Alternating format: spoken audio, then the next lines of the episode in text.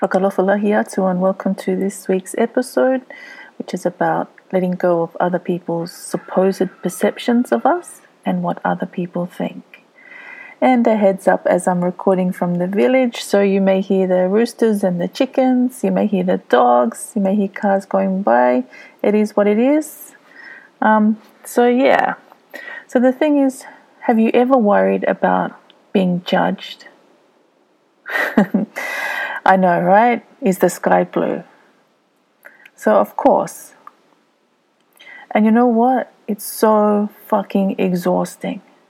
Our perceptions of ourselves can be so warped, and so can our perceptions of what other people think of us. But here's a few truths I would like to offer you. No one is looking at you that closely except for yourself. You don't need to compare yourself to others or worry about what they are thinking about.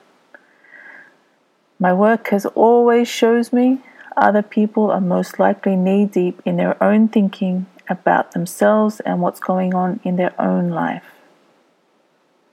And self approval is all you really need. And I know that when it feels like you're off center and out of whack, that this can feel really far away. But in my own experience, I've found that the times I'm not approving of myself, I tend to worry more about what other people might be thinking about me.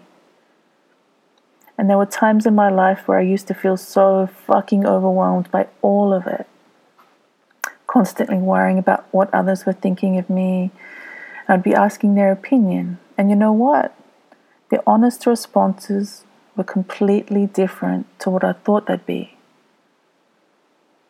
And yet sometimes they still didn't feel that void inside of me, even when I'd only ask because the void needed filling.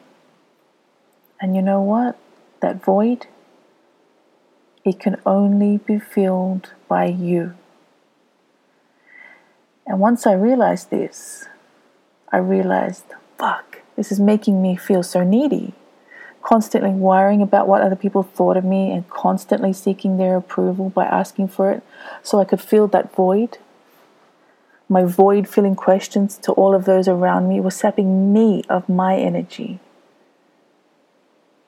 And constantly worrying about what other people think of you and constantly seeking their approval is not a good recipe for flow and harmony for ourselves.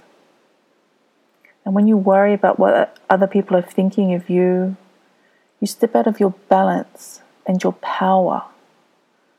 And you start to leak your own energy and disconnect from the part of yourself which could pull you back in and say, hey, but you're beautiful. And this happens because you don't even trust your own voice of approval. And you know what? You won't trust it until you let yourself do so. You don't need to seek approval from your family, your partner, your friends, or your followers. You only need to approve of yourself. Let me say that again. You only need to approve of yourself.